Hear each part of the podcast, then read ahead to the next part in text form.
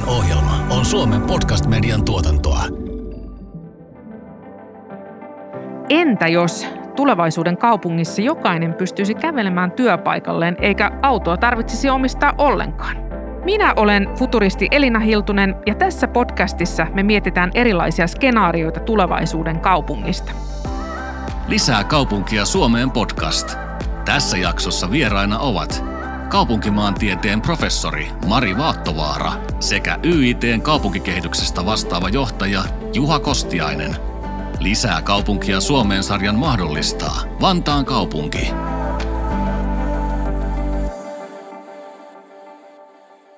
Mä heitän tästä tämmöisiä erilaisia tulevaisuuden näkemyksiä. Eli esimerkiksi yksi näkemys on tämmöinen, että tulevaisuuden kaupungissa jokainen voi kävellä työpaikalle.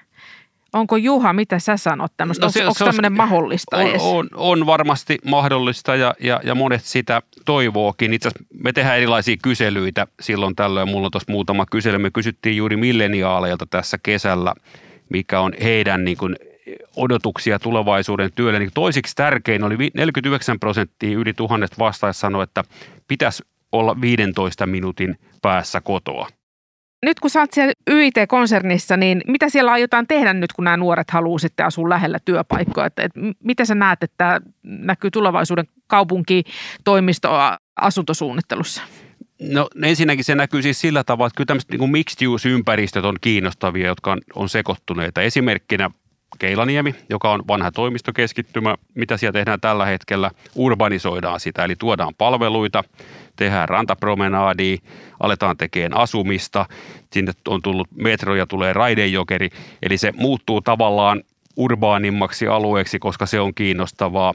Marian 01 hyvä esimerkki. Anteeksi, missä tämä Marian 01? Se on vanha Marian sairaala. Okei, siis just. Mekelinin kadun varrella, jossa on nyt noin toista sataa startuppia ja se on aivan, aivan pursuaa niitä ja nyt sitten kun valitukset saadaan käsittelyyn, niin tehdään 50 000 kerrosneliöä lisää. Ja sen koko idea on se, että se on urbaani kortteli. Siellä on erilaisia palveluita, se on siinä kaupunkirakenteessa, kaikki on kaikkien käytettävissä. Että ne ei ole enää tämmöisiä suljettuja toimistoreservaatteja tai insinöörireservaatteja, niin kuin vanhat teknologiakeskukset, vaan, vaan ne, on, ne on kaupunkimaisia ympäristöjä ja, ja sitä asumista pyritään – viemään myös mielellään tällaisiin paikkoihin, koska se, se, on, se on kiinnostavaa. Mitä, miten sä näet Marin tämmöisen kehityksen, että onko, ollaanko me menossa tähän suuntaan, että, että sä pystyt kävelemään joka paikkaan, työpaikkaan, kauppaan, lapset viemään kouluun ja muuta, että onko tämä se niin tulevaisuus, tämmöinen kombinaatio? No mä kyllä nyt tunnustaudun ja lähden tuhoamaan tunnelmaa. Tosi hyvä, juuri tätä me tarvitaan. Täällä tota... on liian iloinen tunnelma Täällä on liian iloinen tunnelma. Tota, mä oon empiirinen tutkija, mä oon käyttänyt viimeiset kaksi vuotta siihen, että me ollaan yritetty ihan korttelikohtaisesti käydä katsomassa kaupungin rakentumisen tapaa ja tätä monikeskuksistuvaa kaupunkia, joka esimerkiksi viimeisen vuosikymmenen aikana on oikeastaan kaikilla alueella lähtenyt taas kasvamaan kohti reunoja. Että, että se semmoinen monikeskuksinen kaupunkiseutu on arkipäivää, on todellisuutta ja on ollut sitä jo vuosikymmeniä. Ja sitten jos me mietitään ihan oikeasti, että kuinka, mä en tiedä kuinka lujaa te kävelette, mutta jos mä mietin mun omaa kävelyvauhtia ja mihin mä pääsen vartissa, kun mä lähden kävelemään tässä kaupunkiseudulla, joka heittämällä on 50 kilometriä, helposti 70 kilometriä, niin tämän todellisuuden mahdollistuminen, se voi olla totta näissä joissakin Juhan kuvaamissa hienoissa, hyvillä sijainnilla, sijainnilla, merinäköaloilla, Aalto-yliopiston vieressä Tapiolan kupeessa olevilla paikoilla, mutta se ei voi olla meidän tulevan kaupunkiseudun rakentamista ohjaava tekijä, että se ei vaan yksinkertaisesti ole fyysisesti mahdollista. Että meillä ei riitä ei väkeä eikä toimistoja eikä keskittymiin ihmisiä riittävästi. Sitten meidän pitäisi tuoda koko Suomi kehä ykkösen sisäpuolelle tai kehä kolmosen sisäpuolelle, niin silloin tavallaan tämän kaltainen voisi edes teoriassa olla mahdollista. Mutta niin kuin paikallisesti nähtävästi. Sä sanoit, kun mainitsit esimerkiksi tuon Aalto-yliopiston siellä. No Helsingin että... keskustassa ehkä kyllä, mutta Joo. sielläkään se ei ole ihan helppoa. Se Otaniemi, Keilaniemi, sehän on kauhean kiinnostava alue. Ja se, se kehittyy on, Ja se kehittyy nopeasti. Joo. Se Aviapolishan on toinen, joka on imennyt paljon työpaikkoja, mutta mä en ole ihan varma siinäkin, kun mietitään sitä fyysistä rakennetta, että jos otetaan se alue siihen ympärille, että onko se vartin kävely vai onko se vartin saavutettavuus. Mm, että, ju- juuri näin. Et, et, et, niin kuin tietyllä tavalla vaikkapa se paikka, niin jos ajatellaan, että aviapoliksesta, että sinne pääsee helposti, niin sehän tarkoittaa myös, että sieltä pääsee helposti. Mm, totta, totta. Et silloin kun, jos vielä voi jatkaa, että silloin kun lentokenttärataa ruvettiin rakentamaan, niin mä uskaltauduin johonkin aviapolislehteen sanomaan, että se on parasta, mitä Nurmijärvelle on tapahtunut. jo, joo, mutta mä tartun tuohon, toi oli, oli siis hyvä, että se on, se on totta myös, että jos me ajatellaan työpaikkakeskittymiä ja tietysti sen yrityksen kannaltahan se riippuu siitä, mitä tehdään. Jos, jos kehitetään terveysteknologian laitteita, niin voi olla hyvinkin mielenkiintoista olla yliopistosairaalan vieressä tai yliopiston vieressä. Ja jos kehitetään teknologiaa, niin, niin se, se Aalto on hyvä paikka ja jollekin muulle joku toinen. Että et totta kai ei, ei ne kaikki hajaannu joka paikka, että näitä keskittymiä ei syntyisi itse asiassa, jos kaikki jakaantuisi tasaisesti. Että se, se on niin kuin selvä että ne yritykset hakee tämän tyyppisiä hyviä sijainteja. Että ehkä sitten enemmän se muu saavutettavuus, että, että ne alakeskukset on tärkeitä jokaisessa ei ole teknologiaklusteria tietenkään, mutta sielläkin voi olla sekoittunutta ympäristöä, palveluita, asumista, muuta. Et eikä niin, että meidän vanha malli, jossa meillä on asuminen jossain ja palvelut jossain ja harrastukset jossain ja työpaikat jossain, että siitä huolimatta eri tasolla niitä voi niin kuin tuottaa sitä kiinnostavaa ympäristöä. Ja kyllä tähän sitten täytyy vielä sanoa, nyt vaikkapa se, mitä Helsinki tekee terveyspalveluissa, niin niitä keskitetään viiteen suuryksikköön, joka ei ole lainkaan tätä 15 minuutin ajattelua, vaan etäisyydet pitenee, että julkishallinto pitäisi kytkeä myös tähän keskusteluun. Joo. M- miten hei maailmalla yleensä? Et Marisa sanoit just, että Suomessa ei vähän niin kuin väki riitä. Niin miten maailmalla, onko ollut kuitenkin tämmöisiä paikkoja, että, että missä on nämä toimistokompleksit ja asuminen niin kuin tosi tiiviisti yhdessä, että lähdetty jo suunnittelemaan tällä tyylillä. Kyllähän nämä niin kuin maailmalta on tietenkin tulleet nämä tämmöiset 15 minuutin kaupunkiajatukset ja, ja ne on niin kuin jossain aina hyväksi havaittu ja sitten niitä on yritetty ehdottaa erilaisiin ympäristöihin. Että, mutta mä en tiedä, mä oon asunut puolisen vuotta Manhattanin ulkopuolella ja käynyt Manhattanilla töissä, niin kyllä se vartti käy sielläkin vähän, vähän ahtaaksi, että kyllä, kyllä niin kuin näitä erilaisia liikkumisen vakioita, niitähän on se klassisin tai taitaa olla 80 minuuttia, että ihmiset käyttää ylipäätänsä. Se on jo jostain vuosisadan alusta, edellisen vuosisadan alusta, että ihmiset tavallaan niin kuin viettää osan aikaa liikkuen ja jos työmatkaa menee paljon aikaa, vapaa-ajalla ei liikuta, jos taas asutaan kantakaupungissa eikä tarvitse työmatkaa liikkua, niin sitten lähdetään liikkumaan jopa lentelemään. Että näähän on näitä tämmöisen kestävän kaupungin kysymyksiä tällä hetkellä, mitä meillä valtavasti muun muassa Seppo Junnilan toimesta yritetään tehdä, että kuka niin kuin tavallaan tarkastella sitä, että kenen elämä kokonaisuudessa on kestävä ja sitten näyttää siltä, että meidän elämäntavat ei liity vaan työssä käymiseen, vaan ylipäätänsä siihen liikkumiseen. Ja sitä kautta se niin kuin paketti helposti halkeaa, mutta en mä, en mä tietenkään, niin kuin, että mähän toivoisin luonnollisesti, että silloin kun se on mahdollista, niin tällaisia ympäristöjä rakentuisi, mutta sitten samanaikaisesti mä kyllä kipeästi toivoisin, että huomioitaisiin ja arvostettaisiin myös sitä kansainvälistä havaintoa, että iso osa yrityksistä seuraa yritysten johdon ja yritysten työntekijöiden asumisvalintoja. Ja sitä kautta pyrkii niin kuin sijoittumaan vaikkapa niin kummallisiin paikkoihin kuin Espooseen. Mm, Tämä vähän nyt kirpas espoolaisena. No mutta jos mä jatkan kansainvälistä esimerkkeistä, kun mä oon aikoinaan tutkinut innovatiivisia miljöitä ja, ja, ja innovatiivisia toimintaympäristöjä ja se vanha ajatteluhallinto oli science parkkeja, tiedepuistoja ja teknologiakeskuksia jotka oli vähän niin kuin erillään ja, ja keskittyy yhteen asiaan, niin kyllä kansainvälisestikin nämä uudet alueet, otetaan nyt vaikka Milanon Mindy tai New Yorkin Brooklynin Dumbo, niin ne on tämmöisiä, missä on, on mielellään vähän tutkimusta, siellä on mielellään yritystoimintaa, siellä on asumista, siellä on palvelu, siellä on kulttuuripalveluita, kiinnostavaa katuelämää.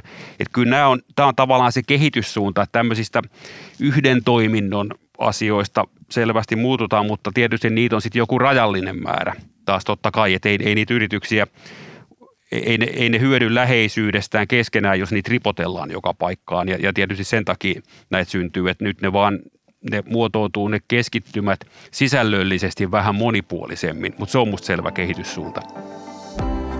Lisää kaupunkia Suomeen podcast.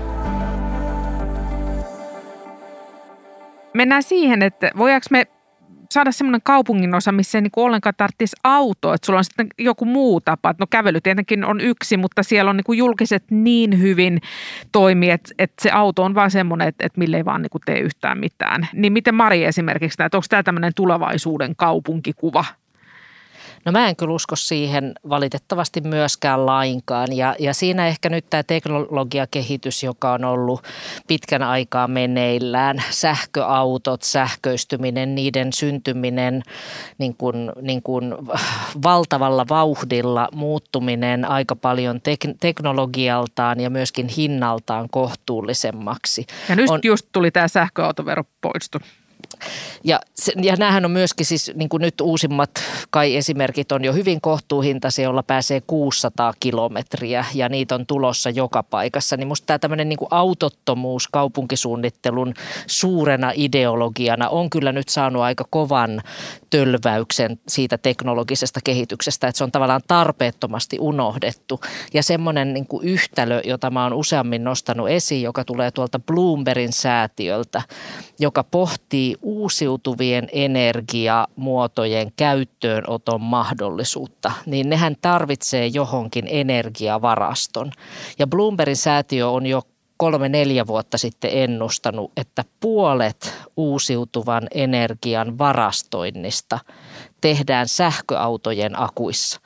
Ja jos näitä sähköautojen akkuja ei ole, niin uusiutuvaa energiaa ei voi ottaa niin kuin tehokkaasti käyttöön. Eli tänne niin kuin tuleekin sellaisia uudenlaisia kestävyyteen vaikuttavia yhteenliittyviä, jotka sitten herättää kysymyksen, että miksi me ainoastaan vastustaisimme autoa miksi me emme pikemminkin pohtisi, että miten sen tuomat muut haitat saataisiin minimoitua. Et mä en myöskään ihaile, niin kuin kun näin sanoo kaupunkitutkijana, niin kaikki sanoo, että toi, toi kannattaa niin kuin ruuhkia ja karmeita kaupunkeja ei. Mutta kyllähän se niin kuin semmoisena yksilöllisenä liikkumismuotona, helppona tapana, niin mä uskon, että se tulee edullisemmin ja päästöttömämmin valitettavasti pikemminkin yleistymään kuin katoamaan niin kuin toivotaan.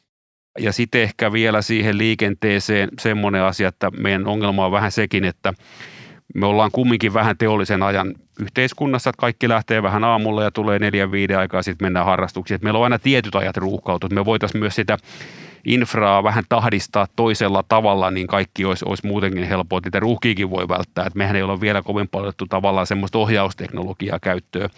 Esimerkkinä vaan, että se puhelin sanoisi, että, että lähde vaikka nyt, niin siellä on juuri nyt rauhallista tai, tai jotain muuta. Mä uskon, että tämä on iso kysymys, miten me käytetään sitä jatkossa jotenkin fiksummin sitä kaistaa siellä. Eikä, eikä niin, että mä aina sanotaan, että tuli vähän ruuhkaa, tehdään lisää tietä, vaikka mun tietysti infrarakentaajanakin pitäisi sanoa, että joo, totta kai aina YIT tekee mielellään lisää, mutta, mutta se ei ole se ratkaisu. Tähän on silleen tämä covidin jälkeinen aika olisi mun mielestä niin kuin paras mahdollinen hetki, kun meistä moni on joutunut luopumaan rytmeistä, niin miettiä tätä Juhan ehdottavaa niin kuin kaupunkitilan rytmitystä ja sen, sen niin kuin tehokasta käyttöönottoa. On se sitten kävellen autolla tai julkisilla liikenteillä, että, että nyt meillä on kuitenkin, uskaltaisiko sanoa kolmasosa ihmisistä on sellaisia, jotka, jotka edelleen voi valita varsin hyvin, milloin menee ja menee töihin, että mitä sitten tältä osin tapahtuu.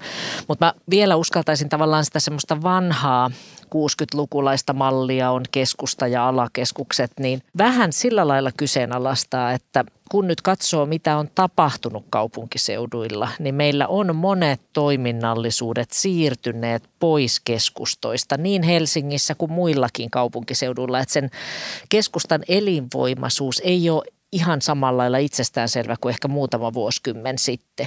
Ja siihen liittyen niin me kyllä uskallettiin jopa kirjoittaa Uudenmaan liiton tämmöiseen blogikirjoitukseen, että nopea yhteys Helsingin keskustaan ei riitä, jos ei sinne ole mitään syytä mennä. Totta. Juha, Joo, niin, joku musta tämä on tärkeä huomio siis sen takia myös, että, että jos me ajatellaan sitä kaupunkiseutua, joka nyt on se ikään kuin toiminnallinen alue, jossa, jossa liikutaan ja käydään töissä ja vaihdetaan työpaikkaa ja mennään harrastuksiin ja näin poispäin, niin kyllä se on tärkeää, että sen sisällä on erilaista tarjontaa. Et, et sen, sen vetovoiman kannalta pitäisi olla vaihtoehtoisia tapoja asua ja elää. Et me voida ajatella, että kaikki on yhdenlaista. Se, se ei ole vaan mielenkiintoista, vaan on, on hyvä, että meillä on urbaaneita alueita, on hyvä, että meillä on pientalotyyppisiä alueita, on hyvä, että meillä on jotain rivitaloja ja muiden yhdistelmiä ja jossa on eri tavalla palveluita. Kaikki tämä on, on kiinnostavaa ja, ja me voidaan tarjota tulijoille, kun me kuitenkin ollaan niin kotimaassa kuin kansainvälisesti kilpailussa, että ketä tänne tulee. Et en kannata sitä, että meillä olisi niin kuin monoliittinen ajattelu.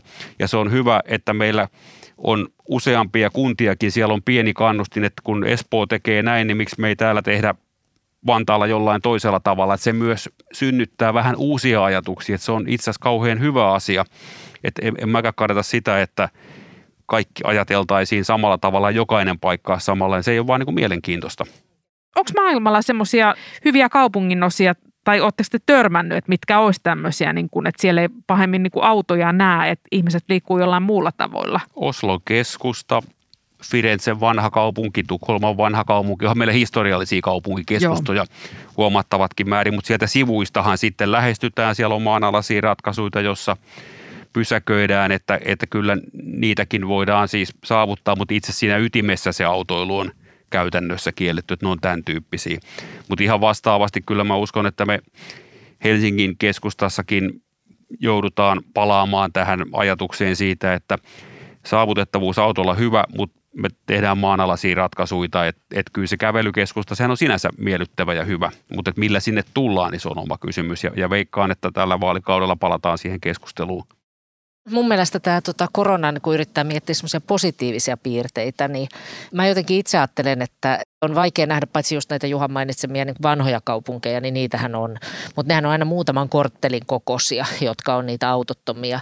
Mutta tietyllä tavalla kyllä mä niin kuin itse se seuraava, mihin mä haluaisin ja opiskelijoiden kanssa varmaan mennäänkin, niin on, on tämä liikenteen maankäyttö. Että ei niin, että auto pois, mutta että saataisiko me vaikkapa berliiniläiseen tapaan hidastettua, tehtyä tämmöisiä kotikatuja, jossa saa ajaa 20 miksi pitää jokainen olla kahden suuntainen, että tuota semmoista hierarkisuutta ja hiljaisuutta sinne, sinne olemassa olevaan kaupunkiin. Ja mun mielestä ihana muutos on ollut se, kun nämä ravintolat on laajentuneet siihen Tämän parkkipaikoille. joo, joo. Että niin kuin tavallaan tuotaisi sellaista ja vaikka suljettaisiin yksi osa, mutta että et, et niin kuin yritettäisiin pikemminkin sovittaa ja hiljentää sitä vauhtia, mutta ehkä ei kuitenkaan sulkea, koska se itse arvelee, että se ei ole se ratkaisu. Että jos jo se vaikkapa vanha keskustan elinvoima on uhattuna, niin jos sanotaan, että autolla tänne ei pääse, niin musta se on jotenkin tarpeeton ratkaisu. Mun mielestä Amsterdamissa on viisiluokkainen katuporrastus juuri tällä tavalla, kun Mari kuvasi, että joku on hidas katu, joku on yksisuuntainen, jossain saa ajaa johonkin aikaan. Et meillähän on taas pikkasen tämä joko tai ajattelu, että musta siellä olisi varmasti paljon tehtävää ja opetella käyttämään niitä monipuolisemmin, mutta mut se on vähän meille ollut Suomessa vaikeaa. Joo, eli maailmalle voisi vähän katsoa ja, ja ottaa oppia sieltä. Lisää kaupunkia Suomeen podcast. Kolmas skenaario on tämmöinen, että tulevaisuuden kaupunki on elossa 24-7, kun tilat ja palvelut ovat käytössä vuorokauden ympäri. Esimerkiksi jos mietitään toimistorakennuksia, niissähän se käyttöaste on lopulta, onko se nyt se kahdeksan tuntia, joku siellä ehkä hilluu vähän myöhempäänkin, niin miettii sitä, että voisiko tota jotenkin niin kuin miettiä toisinkin tarkoituksiin. Että mä yhdessä tämmöisessä tulevaisuuskirjassa kirjoitin vision tulevaisuuden asumisesta, niin siinä yksi henkilö lähti pois kämpästään, niin siitä tuli tämmöinen toimitila jollekin muille, että sen kaikki tavarat meni sinne seiniin sisälle ja, ja sitten siitä tuli joku jumppatila vanhuksille suurin piirtein suhteen, niin tähän mahdollistaisi tämmöiset, niin kun, että meillä olisi enemmän tyhjää tilaa, jota voitaisiin käyttää sitten vähän tehokkaammin. Saako kysyä, että saisiko tuon ihan omaan kotiin, että miten saisi ne tavarat, että ne lähtisivät sieltä seiniin? Mä oon miettinyt kun... tätä, tätä vaihtoehtoa. Mutta kyllä ihan hyvä ajatus, että kyllähän sitä voisi ajatella, että sekä julkinen että yksityinen toimija jotain esimerkiksi toimiston osia, ne olisi tämmöisiä yhteyskäyttöisiä ja vastaavasti sinne varattaisiin vaan aikaa ja olisi autentikointi, että tiedetään kuka on ja, ja sitten siltä osin lähtisi lasku. Toki meillä on nyt yhä enemmän erilaisia yhteiskäyttötoimistoja alkaa tuleen, että nehän tuota korvaa, mutta, mutta varmasti sitä käyttöastetta voisi nostaakin, mutta jossain se raja sitten juuri tulee sen kellonajan suhteen, että, Totta kai, joo. että jos me mahdutaan sinne kaikki päivällä, niin, niin onko sitten tarpeen, että, ja saahan siellä nyt, nytkin yöllä tietysti olla – Joo. Mutta kyllähän näiden toimistojen osalta, niin niissähän on tapahtunut jotenkin aika kiinnostavaa niin kuin muutosta. Että jos miettii vaikka viimeistä 30 vuotta, niin silloin kun itsekin aloitti työelämän, niin kaikilla oli valtava iso konttuuri. Että meillä oli enemmän melkein töissä tilaa kuin kotona. Sen jälkeen on siirrytty enemmän sellaisiin vähän niin kuin jousta. Niin kuin ensinnäkin työpaikat on siirtynyt vähän eri paikkoihin. Vanhat Espoon Olarin bisnesparkit on jääneet sinne ja on siirrytty vähän parempiin saavutettavuuksiin. Ja sitten on tullut näitä niin kuin jonkinlaisia yhteyksiä yhteiskäyttötiloja ja moninaisuutta. Että kyllähän se sillä lailla on ollut mun mielestä hyvin kiinnostavaa ja nyt nämä myös Suomeen tulleet monikäyttötilat, jossa on, on vuokrattavaa ja on kahvila keidasta monien käyttöön, ettei tuoda aina joka huoneeseen kahveja ja niin edelleen. Että kyllä niin kuin mun mielestä sieltä olisi paljon sellaista nostettavaa, jota, jota olisi hienoa yhdessä vielä enemmänkin ihmetellä, että, että mitä yrityks, yritysten Joo, ja sitten kyllä varmaan tämmöisiä, tämmöisiä Club and Hub-malleja tulee ainakin isommille yrityksille. Kerrotko vielä Club and Hub? Club and Hub, eli klubi on pääkonttori, se on hieno ja fancy ja siellä on ryhmätietiloja ja ehkä showroomeja ja sinne on kiva tuoda asiakkaita, mutta välttämättä ne kaikki ihmiset ei olekaan siellä, vaan ne on sitten lähempänä kotia tämmöisissä yhteiskäyttötoimistoissa tai sen yrityksen omissa mutta ne voi olla sitten sen 15 minuutin kävelymatkan tai mm. pyöräilymatkan päässä. Että kaikkien ei tarvitse tulla sinne kalleimpaan pisteeseen tai kaukaisimpaan pisteeseen, vaan siellä tehdään tietynlaisia asioita ja sitten tarjotaan niitä hubeja vähän, vähän ehkä lähempää. Että et mekin ollaan jotain tämmöisiä tarjouksia jo tehty toimijoille, joissa tarjotaan 5-6 hubia ja yksi keskuspaikka. Että katsotaan lähteekö se yleistyy nythän on tota, tullut viime aikoina tämmöiset niin toimistokopit, että esimerkiksi jossain kauppakeskuksessa, niin siellä saat kännykällä niin kuin varata semmoista joku muutaman tunnin vaikka ja meet sit sinne tekemään töitä. Ja, ja tämä on mun mielestä niin kuin ideana just ehkä tämä 24-7, että sä voisit lähteä sinne ja nyt erityisesti No nyt korona-aikaa varmaan monella ihmisellä on ollut se, että siellä kotona on ehkä ollut vähän vaikeaa tehdä välillä töitä, että jos siellä on ne lapset ja koirat ja muut, muut tota aiheuttaa meteliä, niin, niin tota se voi joskus tämmöinenkin tila olla tarpeen. Lisää kaupunkia Suomeen podcast. jos me mietitään kokonaan niin kuin kaupunkikehitystä, niin, niin mikä teidän mielestä niin, äh, on semmoisia niin kuumimpia alueita kaupunkikehityksessä? Mitä sanot Juha? No mun mielestä tämä iso, iso trendi on siis ilman muuta nämä innovation districtien monipuolistuminen, eli, eli haetaan semmoisia monipuolisia ympäristöjä, se on yksi kiinnostava asia. Sitten kun tullaan asumiseen, niin kyllähän me ollaan nyt, nyt nähty koronan jälkeen sitä, että tämä kaupunkiseutu ja kehy, kehysalueethan on selvässä kasvussa. No siellä on kiinnostavaa se, että jos me katsotaan vaikka Järvenpäätä tai Kangasalaa Tampereen vieressä, niin kyllä nekin vähän sitä keskusta-aluetta sitten sinänsä kehittää. Se ei ole nyt sellaista, että, levittäydytään joka paikkaan, mutta, mutta tässä on musta ilmiselvä kysymys. Pikkasen asuntokoot on kasvamassa, jos mä katson meidän tuotantoa, niin niin kasvatetaan, koska sinne sitä tiettyä joustoa halutaan, halutaan vähintäänkin sille työpisteelle joku paikka, että korona on tämän tehnyt, että tällaisia asioita on näköpiirissä.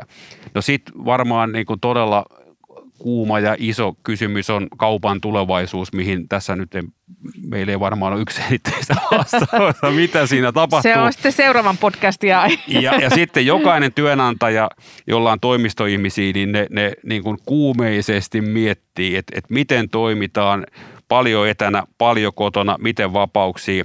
Twitter on sanonut, että jokainen saa olla ihan missä haluaa – ja, ja vastaavasti sitten Amazon on sanonut, että jokainen tulee toimistolle. Tässä on niin kuin kansainväliset ääripäät. Että, että tämä on todella mielenkiintoinen asia. Joo. Mitä Mari sanot? Mitkä on kuumimmat trendit?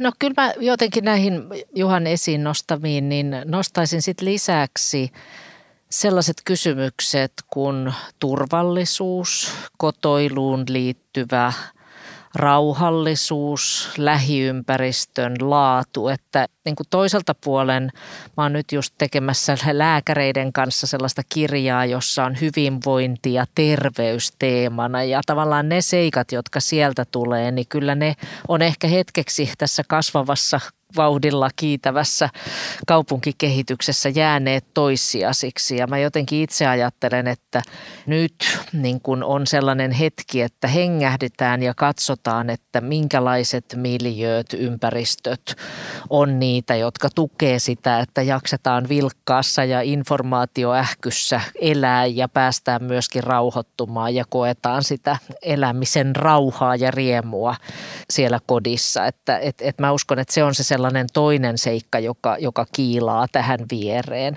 Ja se tietenkin liittyy kahteen niin kuin suurimpaan väestömuutokseen, jotka Suomessa on tapahtumassa. Toinen on se, että me ikäännytään maailman toisiksi nopeiten, eli meillä on kohta käsissä niin kuin valtaisa määrä ensimmäistä kertaa varsin varakkaita ikäihmisiä. Ja sitten se toinen liittyy maahanmuuttoon ja moninaistumiseen, eli se koko tuleva työikäisen väestön kasvu tulee olemaan maahanmuuttotaustasta kaupunkiseuduilla. Niin se tuo niin sitten sit tavallaan semmoisen oman leijerinsä siihen, siihen kaupunkikehitykseen, joka varmasti myöskin tuo näitä turvallisuuden ja miljöön ja lähiympäristön niin kuin laatu kysymyksiä uudella tavalla esiin. Olisiko sulla Mari jotain vinkkiä siitä kaupunkisuunnittelijoille, että miten esimerkiksi tämmöinen niin kuin hyvinvoiva tai hyvinvointia ja terveyttä tukeva kaupunkiympäristö, niin mitä päätöksiä siinä pitäisi olla takana, että me mennään tähän suuntaan?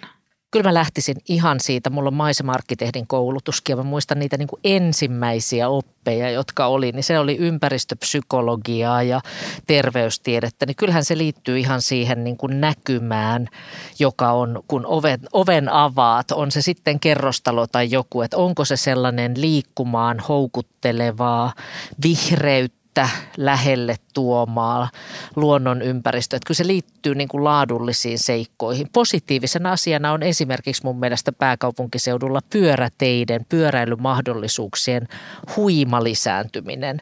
Että tavallaan niin kuin tämän tyyppisiä seikkoja, jotka kuitenkin lähti siitä pienen ihmisen arkisesta tarpeesta, eikä yksin niistä semmoisista niin megalomaanisista tulevaisuuden kaupunkiratkaisuista.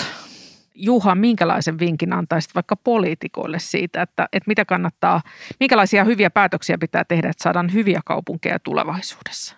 No mä jatkaisin kyllä tuosta, että kun me puhutaan tiiviydestä, joka on monin tavoin hyvä asia, niin muistuttaisin myös juuri tästä, että se on todella paljon laadullinen asia myös. Et me puhutaan vähän yksitotisesti, että paljonko meillä on väkeä neliökilometrillä. Että tämä laatu on äärettömän tärkeää. Mutta todella iso kysymys, jos ajatellaan niin, että ilmastonmuutos on nyt ymmärretty ja nyt aletaan tekemään erilaisia asioita, niin kyllä tämä biodiversiteetti ja luontokato on nyt musta se seuraava iso asia ja tämä koskee kaikkea kaupunkisuunnittelua. Ja, ja taas kerran me tarvitaan päätöksentekoa, että ei ole niin, että me vain yksilöinä hoidetaan se ongelma, ei me hoideta myöskään sitä ilmastonmuutosta yksin, vaan siellä pitää tehdä oikeita poliittisia päätöksiä ja valintoja ja nyt tähän asiaan täytyisi tarttua. Kiitoksia Mari, kiitoksia Juha tosi hyvästä ja kiinnostavasta keskustelusta. Tämä oli Lisää kaupunkia Suomeen podcastin ensimmäisen kauden viimeinen jakso. Kiitos kuuntelusta.